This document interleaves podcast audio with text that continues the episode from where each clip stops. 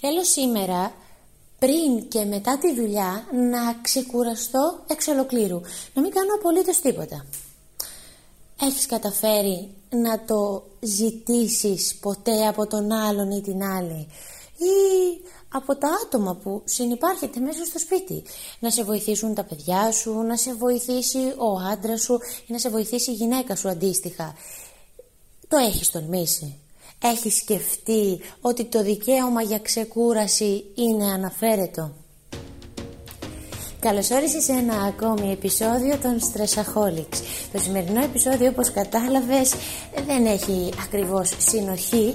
Είναι οι σκέψεις μου όπως σου τις παραθέτω ε, ακριβώς βασικά όπως μου ήρθαν στις 8.40 το πρωί με αφορμή τη χθεσινή μέρα.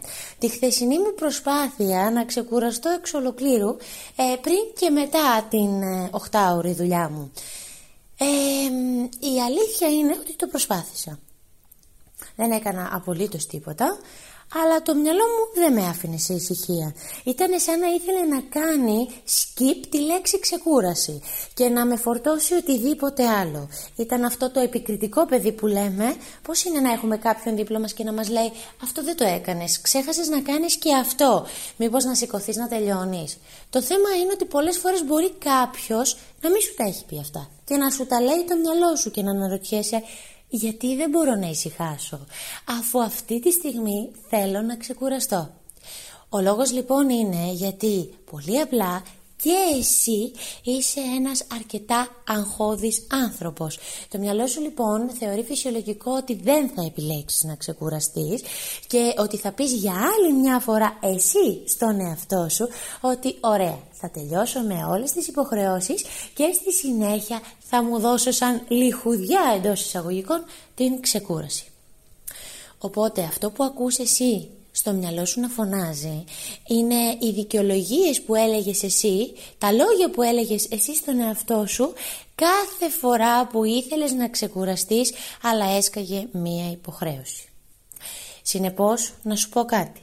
Για τους υπερβολικά αγχώδεις ανθρώπους οι υποχρεώσεις δεν τελειώνουν ποτέ. Όλες μοιάζουν επίγουσες.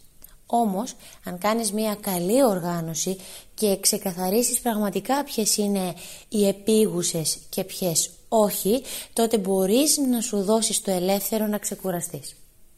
Και αν ειλικρινά δεν είναι τόσο επίγουσες, πάτα παύση στη σκέψη σου, ξεκουράσου, κάνε κάτι που πραγματικά σε γεμίζει και άφησε όλα τα άλλα να φωνάζουν στο μυαλό σου.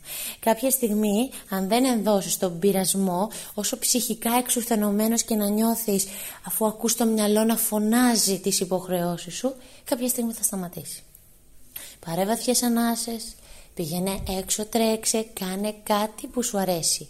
Αλλά μην πιέστης να κάνεις πράγματα που είναι καλά για τον εαυτό σου αλλά δεν σε γεμίζουν. Δηλαδή αν επιλέξεις να ξεκουραστείς μην πεις ωραία εφόσον τώρα ξεκουράζομαι μήπως να κάνω και λίγο γυμναστική γιατί έχω λίγο μπαταλέψει. Όχι, θα κάνεις αυτά τα πράγματα που σε γεμίζουν. Αν σε γεμίζει το να λιώνεις απλά στον καναπέ, κάντο. Αν σε γεμίζει στην τελική να δεις μια ταινία ή να κάθεσαι και να κοιτάς το κινητό σου αν και ξέρεις ότι είμαι αντίθετη με αυτό κάντο. Αρκεί όμως να νιώσεις ότι πραγματικά ξεκουράζεσαι. Επομένως το δικαίωμα για ξεκούραση το έχουμε όλοι. Είναι αναφέρετο και επίσης αν για μία μέρα μείνει γεμάτος ο νεροχύτης με πιάτα ή στίβα με τα ρούχα που θέλουν σιδέρωμα ειλικρινά πιστεύω ότι έχουμε και άλλα ρούχα και άλλα πιάτα για να φάμε. Και αν λοιπόν για να επανέλθω στο πρώτο θέμα αυτό που λέγαμε με τη συνοχή αν ζητήσεις από τον άλλον ή την άλλη να σε βοηθήσει από τον άντρα σου ή τη γυναίκα σου και σου πει όχι θέλω και εγώ να ξεκουραστώ μη θυμώσεις. Δεν είναι κακό. Έχουμε όλοι το δικαίωμα για ξεκούραση και μπορεί κάποια στιγμή να θέλουμε το ίδιο. Οι καθημερινοί ρυθμοί μας εξαντλούν. Επομένως, ας πάρουμε την επιλογή να ξεκουραστούμε και οι, και οι δύο. Και επίσης, μη φοβάσαι να το ζητήσεις. Ποτέ δεν ξέρεις τι θα ακούσεις. Πολλές φορές περιμένουμε να ακούσουμε αυτό που πιστεύουμε εμείς και δεν τολμάμε ούτε να το ρωτήσουμε ούτε να το συζητήσουμε. Όμως η απάντηση που θα πάρουμε μπορεί να μας εκπλήξει ευχάριστα. Αυτές ήταν οι σκέψεις μιας στρεσαχόλικ και ένα υπέροχο σχόλιο που έλαβα από μία ακροάτρια είναι το παρακάτω και σου το αφήνω για να το λες και εσύ στον εαυτό σου. Εμένα με βοηθάει τρομερά να ανάβω κεράκια και να τα χαζεύω για λίγο. Αναπνέω αργά κοιτώντας τη φλογίτσα τους. Ορισμένες φορές τρεμοπαίζει. Κι όμως είναι ακόμα εκεί φωτεινή.